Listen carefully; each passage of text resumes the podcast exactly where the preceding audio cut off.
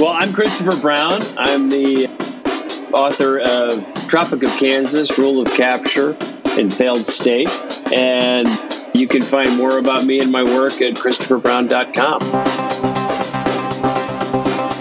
This is the continuing episode of a series with Christopher Brown, author of Gonzo Wirely Science Fiction.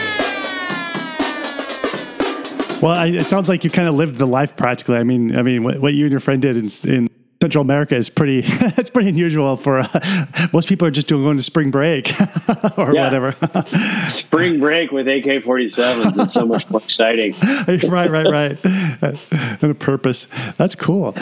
So you met Hunter Isle S. Tom Thompson. Was that maybe the inciting thing that you and caused you and your friend after the Road Warriors? Did that set the conditions for Road Warriors to trigger that? No, it was like I. It was like right after I got back from that trip, Ah. I got to interview him when he was talking on campus, and I went to meet him at the airport. The deal was I was just gonna like ride with interview him in the taxi when they took him from the airport, but the people from the speakers bureau did not show up, so I'm the only one there to greet the famous Hunter S. Thompson as he gets off his plane, super cranky he goes he goes straight from security. We get past security and he meets me and he's real cranky and he says, I need a drink. And he goes to the airport bar that's on the inside of security. that sounds like Hunter S. Thompson. yeah, and he orders like a Heineken and a wild turkey and just like gulps them both down. And then we get in the and then the speakers bureau people show up and we all ride in the cab and in the cab we're talking about Central America and stuff. And he's like rattling it off and um, he he'd been there too. And so we're trading notes.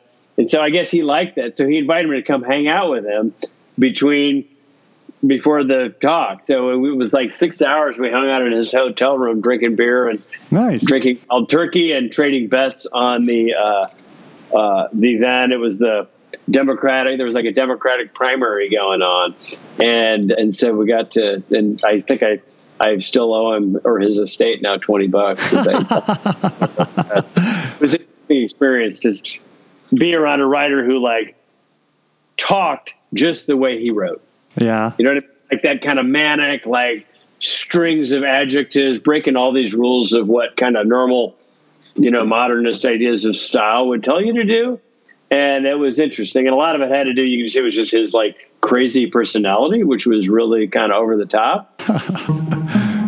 I mean, I got to do a lot of those things, like interviewing famous people when I was young, and that it's, they all kind of make their impact, and you kind of see different traje- life trajectories and Yeah. examples through people like that. Well, and you're you're genuinely a Gonzo reporter, anyhow. So I think that probably spoke to him, and that's why he said, "Okay, this kid." He's, he's I, I- I can relate to him, and so so that, Yeah, that- I think what happened happened. It was going to happen.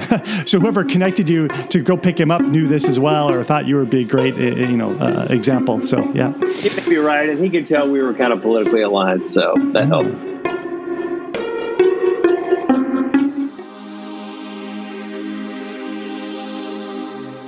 However, you found sci fi thoughts, be it iTunes, Stitcher, or any of the other podcast aggregation services, if you've enjoyed the show, go ahead and do us a favor. Go to wherever you get this podcast and leave us a review, even clicking a few stars. And this will help out the show in many ways.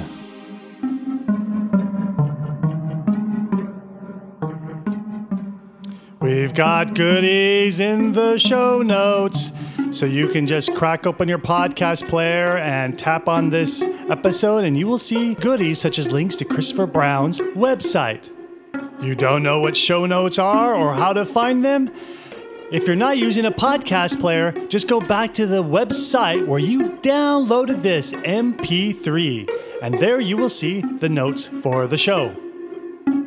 Next episode, more Christopher Brown. Well, yeah, Texas is like a weirdly stimulating place to be after, especially after you've been here for a while and can kind of soak it in.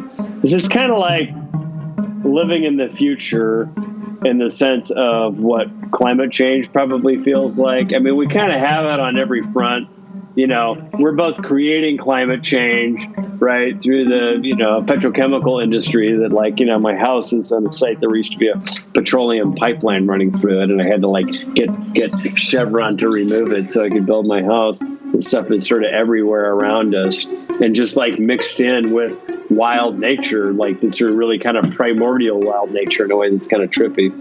And and also with uh, yeah, and we've got you know we've got the space business now. We've got the commercial space business.